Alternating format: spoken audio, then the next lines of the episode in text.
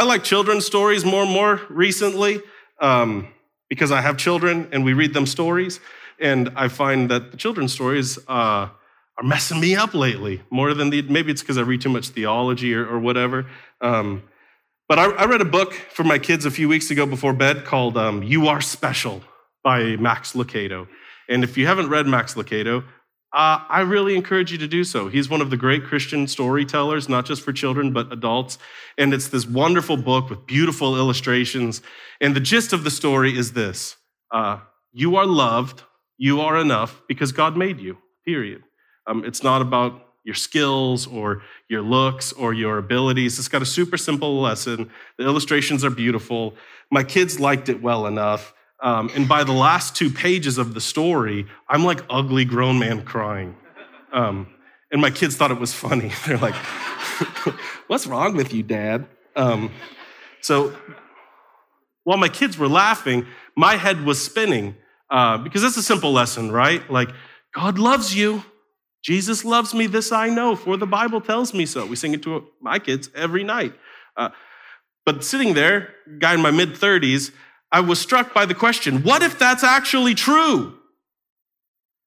What if God loves me because he made me? And he doesn't love me based on how well this sermon is about to go. Uh, he doesn't love me based on how well my, my marriage is doing or how family devotionals, whatever that is, is going. He, he doesn't love me based on how on time our renovations are here at the church which I don't know if you guys, I think about that all the time. The, the implications of God loving you because he made you flooded my mind and were frankly overwhelming to the point where I'm weeping in front of my children. Um, have you ever wondered why children's stories are so powerful? Uh, have you ever wondered why you keep watching The Lion King? Or did, did anyone else go rent the new Beauty and the Beast to watch it after the kids went to bed?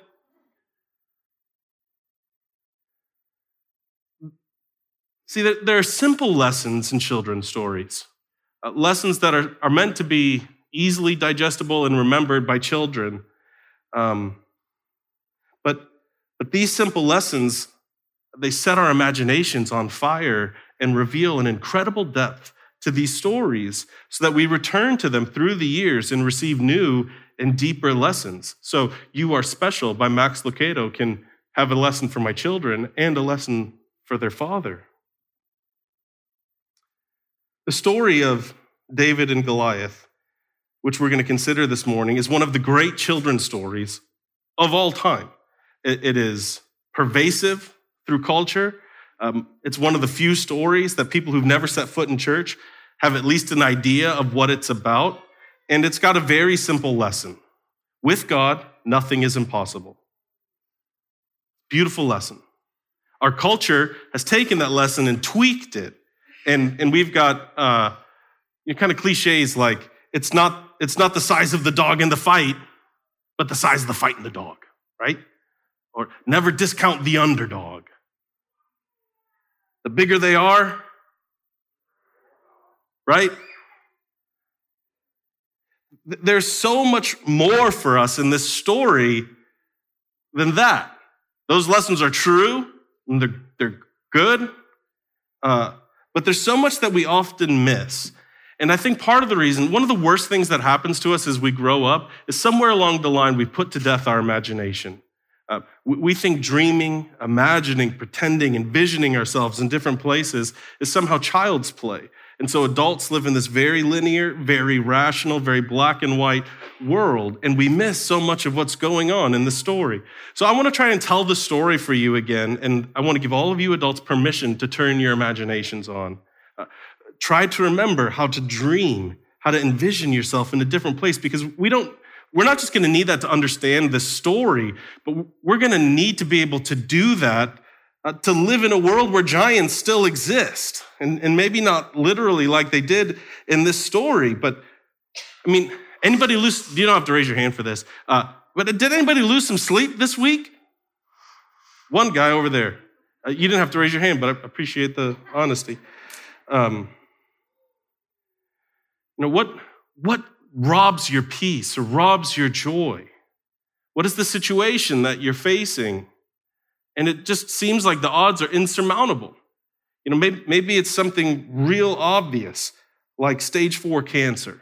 There's no treatment left. What do you do with that? Uh, maybe you have an estranged sibling, or you know your marriage is probably not going to make it. Maybe you have your teenage child look at you and say, Dad, I don't love God the way you love God. There are giants that we're facing. Uh, and all of us at some point in life will find ourselves uh, with our back against the wall, so to speak, feeling like there's no way out and we don't know what to do to move forward. And, and this is the situation that Israel's facing in 1 Samuel 17. They're facing an old enemy. They're on two sides of a valley. On one side is the army of Israel, and on the other side is the Philistine army. Uh, historic enemies of Israel. Earlier in 1 Samuel, they stole the Ark of the Covenant, which to them was where God's presence was. This is where God's promises were. This is where our power is. The Philistines stole the Ark of the Covenant and essentially took it on a joyride, moving it all around, doing what they wanted with it. And, and now, in 1 Samuel 17, uh, there's a literal giant standing in front of them, taunting them for 40 days. Goliath is nine feet tall. His armor weighs 125 pounds. The tip of his spear, just the, the tip, weighs 15 pounds. Go to a gas station and buy the big bag of ice, and that big bag of ice weighs just a little bit more than the tip of Goliath's spear. And he's marching up and down this area called no man's land that, that place in between two armies where if you go there, you're probably going to die. And he's taunting God, he's taunting the armies of Israel, and he appeals to an ancient form of warfare, representational combat. He says, Give me your best. Give me your best, and we'll fight. And if he wins, you win. And if I win, we win. As goes your champion, so go you all. And it's worth pointing out this kind of situation is exactly why Israel demanded a king. Earlier in 1 Samuel, they say this they say, There shall be a king over us who may judge us and go out before us and fight our battles. 1 Samuel says that Saul, the first king of Israel, was head and shoulders taller than everybody else. He was a warrior, he was handsome, he was Israel's giant. He was head and shoulders taller than everybody else. And they wanted a king who would go and fight their battles for them. And so Goliath is marching up and down, and all eyes are on Saul. Surely our giant will go and fight their giant. Surely our king will come and fight for us. But it's not the case. Look how Saul and everyone else reacts to Goliath. 40 days of this. You wake up for breakfast and Goliath is out there chattering away at you, taunting you, insulting you and your God. You're going to bed at night and you hear this giant bellowing across the field. And this is the result. When Saul and the Israelites heard this, they were terrified and deeply shaken. The king is terrified and deeply shaken. Meanwhile, back home, there's a dad whose three sons are fighting in the army. He's got three boys who are in Israel's army, and dad's worried about them. He's worried do they have enough supplies? Are They're getting cold at night. Are they feeding my boys well? We can, we can feel this, right? You can imagine what this would be like. So, what does he do? Well, he's got a son who's too young to be in the army. They, they trust him to watch after the sheep and the goats. And he, he sends his son David to say, Go check on my boys. Go, go check on the family, son. Make sure they've got what they need. Our best guess is David is somewhere in the neighborhood of 13 or 15, so somewhere in there. Young guy. And he shows up to the army, shows up to the camp where his brothers are, and he hears this giant chattering away. And he's bewildered that everyone is just okay with this. He sees Saul and the army terrified and letting this guy go on and on day after day. And so this boy turns to the king. Think about that for a second. This boy turns to the king, who's head and shoulders taller than everyone, who's their greatest warrior, who was, you know, anointed by Samuel, loved and chosen by the people. And David looks to his king and says, Don't worry about this Philistine. I'll go fight him. You ever heard a teenager say something ridiculous? right. Okay. Try to imagine this in a, in a room full of seasoned warriors, the best of the best that Israel had to offer. This never held a sword before teenager, this boy who was an afterthought, suggests that he will fight this giant. Don't be ridiculous, Saul replied. There's no way you can fight this Philistine and possibly win. You are only a boy, and he's been a man of war since his youth. David keeps protesting, though. Keeps telling the king, I'm going to go kill this sucker. And eventually the king relents. And we don't know if it's because he has this great faith in David. To me, I mean, what's a shepherd boy to a king? What's another reckless teenager to a mighty warrior in the head of an army. If you want to go kill yourself, man, what's it to us? So the king says, okay. But then he does what he thinks is best. Uh, he gives David his own armor. So imagine this for a second. Imagine if you're 12 years old and your dad is like, You got a job interview. I'm going to give you my best suit. Y'all remember Ron Paul, the politician, who always had a jacket on that was like three sizes too big and his shoulders were hanging back? I liked Ron Paul, but he always didn't have clothes that fit, uh, which makes it hard to be presidential, I guess. Uh, the, the king takes his own armor and puts it on David. And, and there's rich irony in the text. Earlier in the story, uh, it describes Goliath as having a helmet of bronze, a coat of mail, and a long sword. What does, what does Saul put on David? A helmet of bronze, a coat of mail, and his own long sword. There's only one way to fight a war, I guess. If you're going to fight, might as well do it this way. But, but David, probably too young to know better, probably too, I don't know, uh, naive to worry about offending the king, refuses. He looks at Saul and he says, I can't go in these. I'm not used to them. So David took them off again. He picked up five smooth stones from a stream and put them into his shepherd's bag. Then, armed only with his shepherd's staff and sling, he started across the valley to fight the Philistine. The text goes on to say, you know, Goliath starts taunting David, and in response, David runs at the Philistine. He doesn't just be like, okay, we're going to do it. He runs at the Philistine. And you probably know how the story ends. David gets a sling, however you sling, I don't know, and he sinks a stone in the giant's forehead. And then he takes the giant's own sword to remove his head off his shoulders. With God, nothing is impossible. With God, giants fall at the feet of shepherds. But what else is going on here? What is what, what are maybe a couple of the deeper lessons that we can learn from a story like this? One of the first things that strikes me has to do with the nature of courage. What, what is courage? And as I look at this story, it seems to me that courage comes from trusting that God will make a way. Saul and Goliath both misunderstand what courage is. Um, they both had worldly eyes, not godly eyes. They saw things from the ground perspective, not from God's divine perspective. And for them, battles were won with swords and spears and strength. Goliath could not imagine a world where his strength was not enough. To the point uh, that he's willing to taunt God. He's not doubting God's existence. He's just saying, God can't stop me.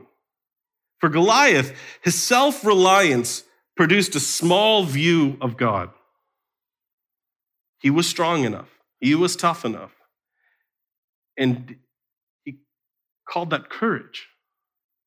Saul thought battles were won with swords and spears too, which is heartbreaking given who he's supposed to be and what God had done for the people of Israel up to this point.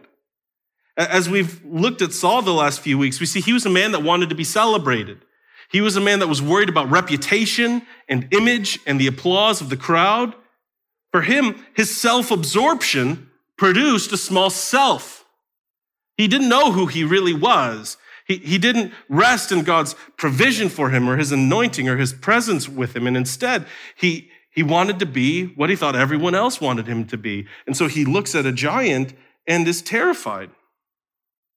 He'd self deceived to the point, like, how, how confused or blind you have to be for a grown man who's a foot and a half taller than everybody else in the, in the army? How blind do you have to be to think your armor is a good idea for this little boy? David believed in a God who would make a way. Listen to the source of David's courage. This is what he says to Saul, why David thinks he should be the one to go fight. It's tough. Listen to this. I've been taking care of my father's sheep and goats, he said, which you got to wonder if the rest of the room was like, We know, why are you here? Right? This teenager shepherd, what are you doing here? Listen, when a lion or a bear comes to steal a lamb from the flock, I go after it with a club and rescue the lamb from its mouth. If the animal turns on me, listen to this now, I catch it by the jaw and I club it to death. I have done this to both lions and bears, and I'll do it to this pagan Philistine too, for he has defied the armies of the living God. The Lord, who rescued me from the claws of the lion and the bear, will rescue me from this Philistine. So look, he's not self reliant like Goliath, okay? He doesn't say, I mean, can you imagine if you'd caught up a bear in your hands and beat it to death, that you might walk around being like, hey man, bear killer here. You know what I mean? Like, I worked that thing. But that's not what David says. He doesn't say, hey, listen, I can kill bears. You don't know me. You don't know what I'm capable of. I will go take down this Philistine. He doesn't say that. He's not self absorbed either. He's not worried about his image or how he's coming across. Do you realize, like, look at what David's doing here. For David, being a shepherd was enough. He didn't, you know, try to embellish or act like he was something great. He's like, well, yes, I'm a shepherd, but I'm more the protector of my family's flock because I'm such a great warrior. You know, he, he doesn't church it up. You know what I'm saying? He's like, no, yeah, this is what I do. For David, he could imagine a God who was big enough to use a shepherd. What does he say? So, this is what I've been through. God rescued me then. You're going to rescue me now. True courage is the result of faith in the living God. It's this capacity to face our fears, rise up underneath them, and say, God will make a way. I can't see a way out. At no point do we see David saying, Listen, Saul, I'm going to sling this giant and use his sword to cut off his head. I don't know if David had a real plan here. But what, you, what is clear is this posture of David who says, Who I am and what I have is enough. The courage to say, I don't need the king's armor. I know the whole army is afraid. This won't work for me. For me, if I'm being honest, we all like like, I'm like David. Listen, if you were David, you'd know by now, okay? You're not David. If you're trying to find who you are in the story, it's not David. For me, I'd have been like, I can make this work. Or I'd find a mirror and be like, look how tough I look in the king's armor, right? I'd be worried, what's the armor, what's, what's the army gonna say about me? David's own brothers make fun of him for this. But for David, he didn't need to fight on the world's terms. Saul and Goliath, there's only one way to win a battle. David says, I want nothing to do with that. I don't, I don't need to play by your rules. God's back is never against the wall. And if he's with me, neither is mine. True courage is the result of faith in the living God. It's not a counterfeit courage, trying to act like you're something you're not, you're tougher than you are, or that you have what it takes.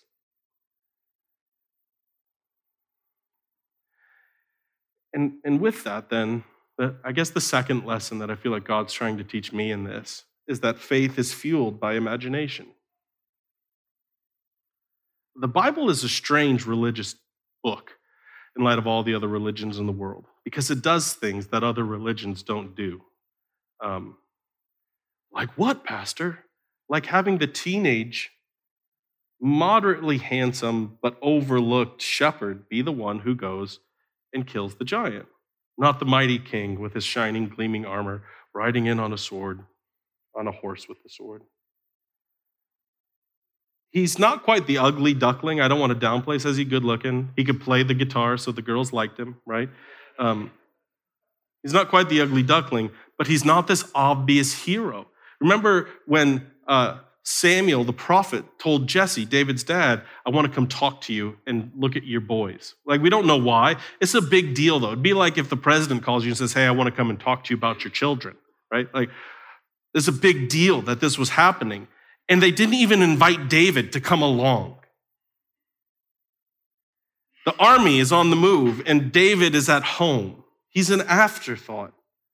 And try to think of the years that David spent alone in the wilderness with goats and sheep.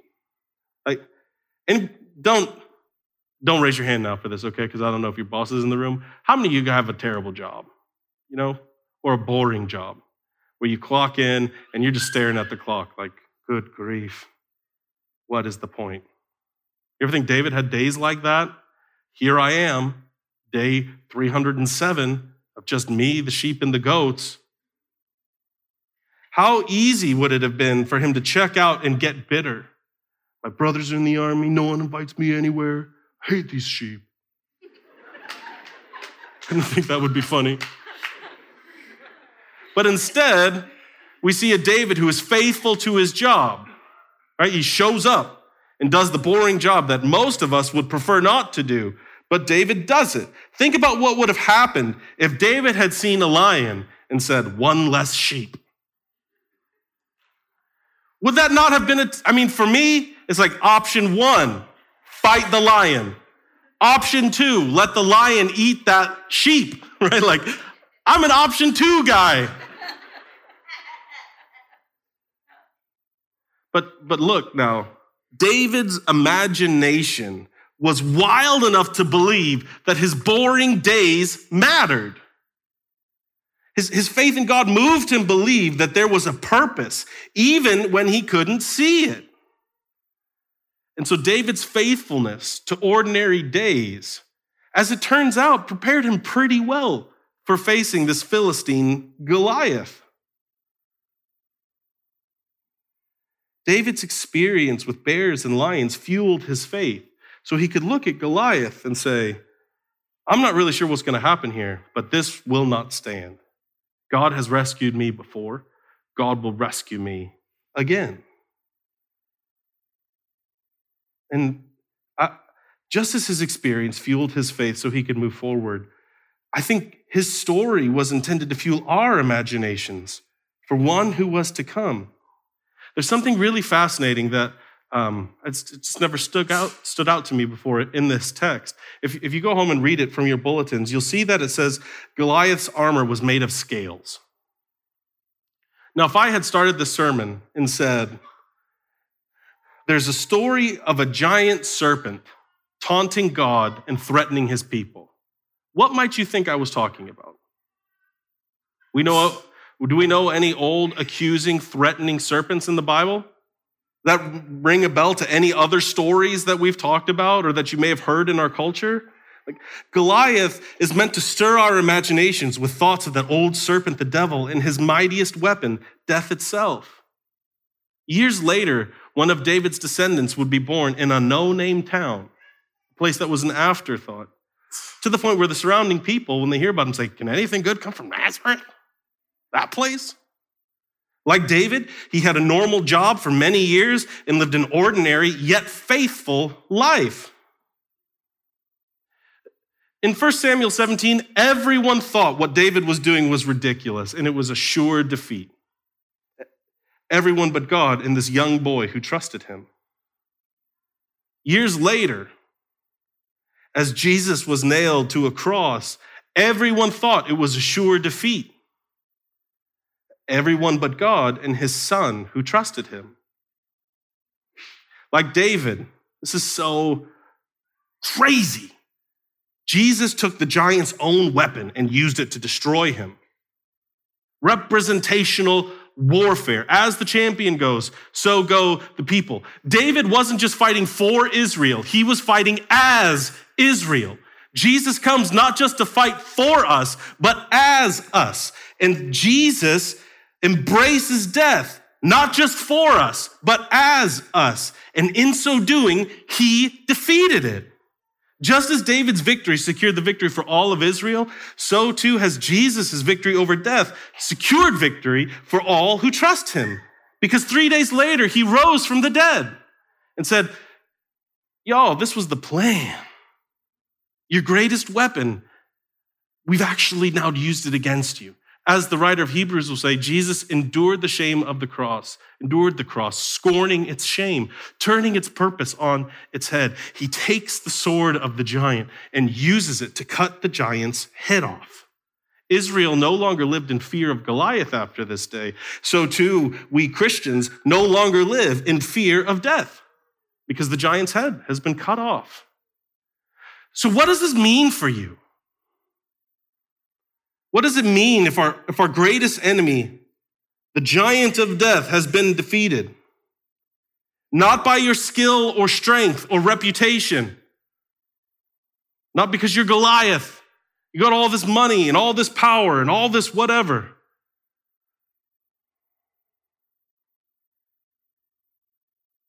But it's been defeated by a true champion, the one who stood all alone and faced death for us.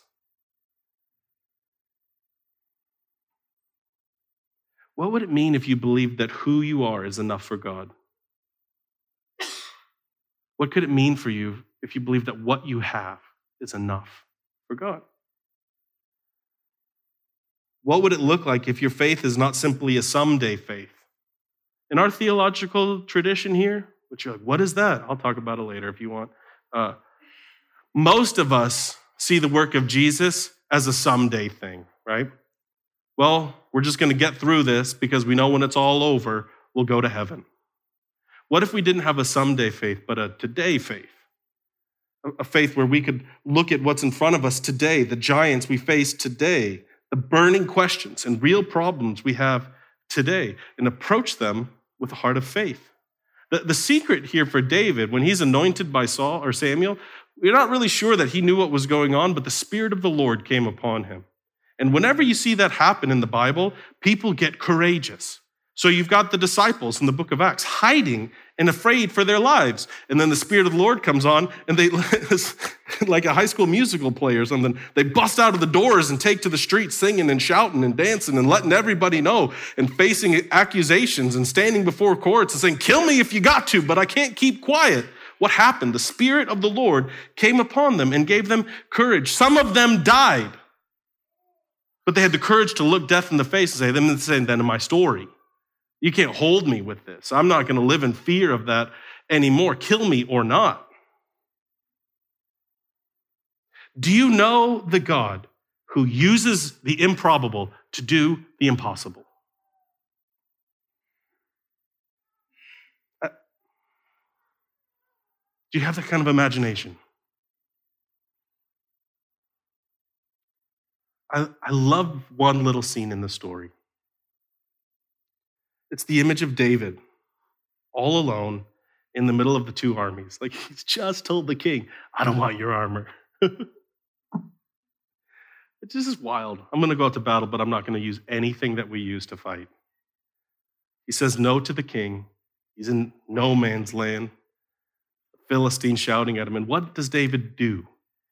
He kneels down to a stream and starts hunting for stones. Can you imagine what the rest of the army thought? This is not going well, right? Like, he's not wearing the armor. Well, what's what's he doing? Is he getting his? He's in the stream. He's looking for a stone. He's in the stream.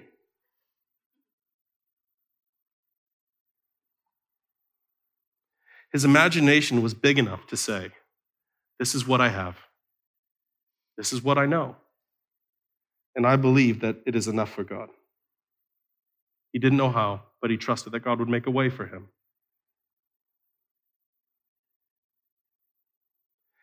And so now we know how our story ends. Death cannot hold us.